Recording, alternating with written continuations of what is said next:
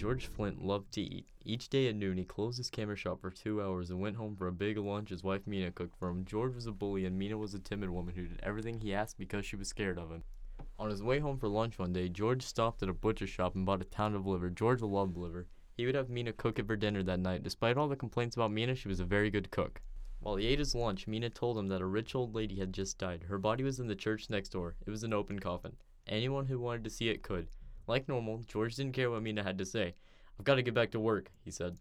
After he left, Mina began to cook the liver. She added spices and vegetables just like George liked it. When she thought it was done, she cut some up and ate it.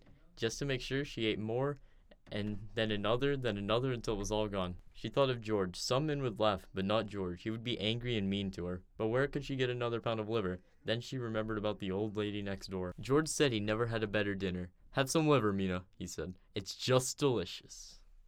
I'm not hungry, she said. You finish it. That night, after George fell asleep, Mina sat in bed trying to read, but all she could think about was what she had done. Then she thought she heard a woman's voice.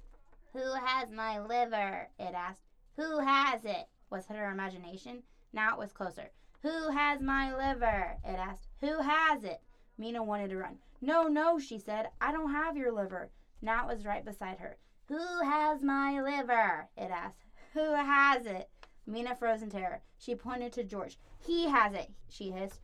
He has your liver. Suddenly the lights went out and George screamed and screamed.